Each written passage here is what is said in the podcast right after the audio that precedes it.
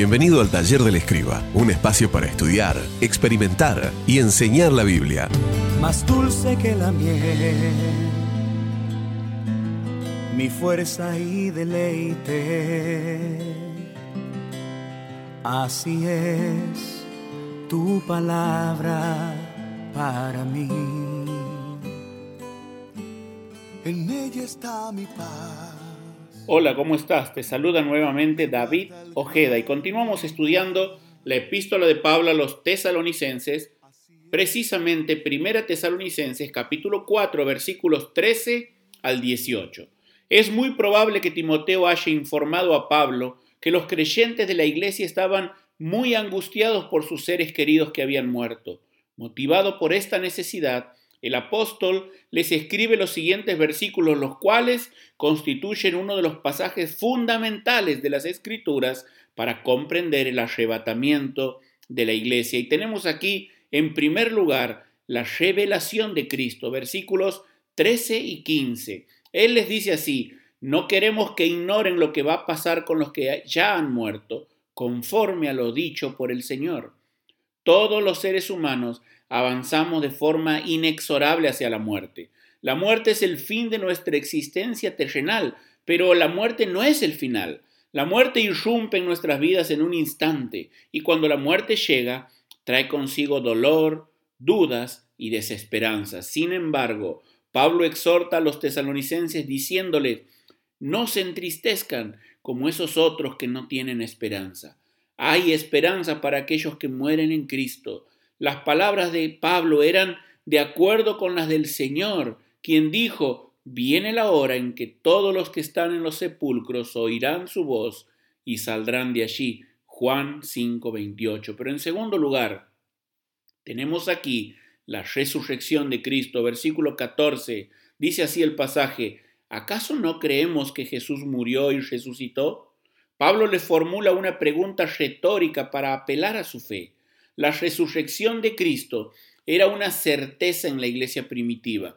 Dice la escritura que de hecho, ya que la muerte vino por medio de un hombre, también por medio de un hombre viene la resurrección de los muertos. Pues así como en Adán todos mueren, también en Cristo todos volverán a vivir. Primera Corintios 15, 21 y 22. La resurrección de Cristo era la razón de la esperanza por la cual los tesalonicenses podían ser consolados. Pero vemos en tercer lugar el regreso de Cristo. Versículo 15, hasta la venida del Señor, escribe Pablo. El término utilizado aquí para referirse al advenimiento del Señor nuevamente es parusía, y era un término que se utilizaba, como ya hemos dicho, para referirse a la visita de un dignatario o de un rey. Pablo les recuerda los efectos del inminente regreso de Jesucristo. Y en primer lugar, la resurrección de los muertos. Versículo 16. Los muertos en Cristo resucitarán primero. Existe un orden de los acontecimientos. Primeramente, los muertos en Cristo. Dice la palabra que Cristo ha sido levantado de entre los muertos como primicias de los que murieron. 1 Corintios 15, 20. La gavilla mecida como primicia de la cosecha era un símbolo de que toda la cosecha pertenecía a Dios, de la misma manera con Jesús. Si Él resucitó, entonces todos los que creyeron en Él también lo harán. Pero en segundo lugar, tenemos aquí el rapto de los vivos, versículo 17. Luego los que estemos vivos, los que hayamos quedado, seremos arrebatados juntamente con ellos en las nubes. En segundo lugar, aquellos que estén vivos en su venida. Y es muy interesante notar que la esperanza de Pablo estaba colocada en encontrarse personalmente con el Señor. La palabra original para arrebatados tiene muchas connotaciones. Significa ser llevado por la fuerza, ser raptado de forma súbita, ser rescatado del peligro, ser reclamado en propiedad, como así también ser trasladado hacia un nuevo lugar. Y cada una de estas acepciones tiene aplicación directa a la obra de Cristo cuando regrese a buscarnos y nos llame a su encuentro.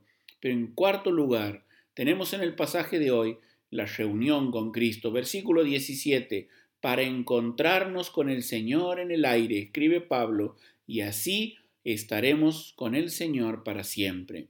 Dice Warren Wiersbe que el propósito de la redención no solo es rescatarnos del juicio, sino relacionarnos con Cristo. Cada creyente experimentará un encuentro personal y celestial con su Salvador para disfrutar de su compañía por la eternidad. Pablo finaliza el párrafo con una nueva exhortación a la consolación mutua. Anímense unos a otros con estas palabras. No hay nada más edificante y esperanzador que recordar de forma permanente la esperanza que Él nos ha llamado. Que Dios te bendiga. Te saluda David Ojeda. Esperamos que hayas disfrutado este tiempo con nosotros. Te esperamos en el próximo episodio de nuestro podcast, El Taller del Escriba, un espacio para estudiar, experimentar y enseñar la Biblia. Tu palabra, mi alimento, es mi luz cuando el camino es incierto.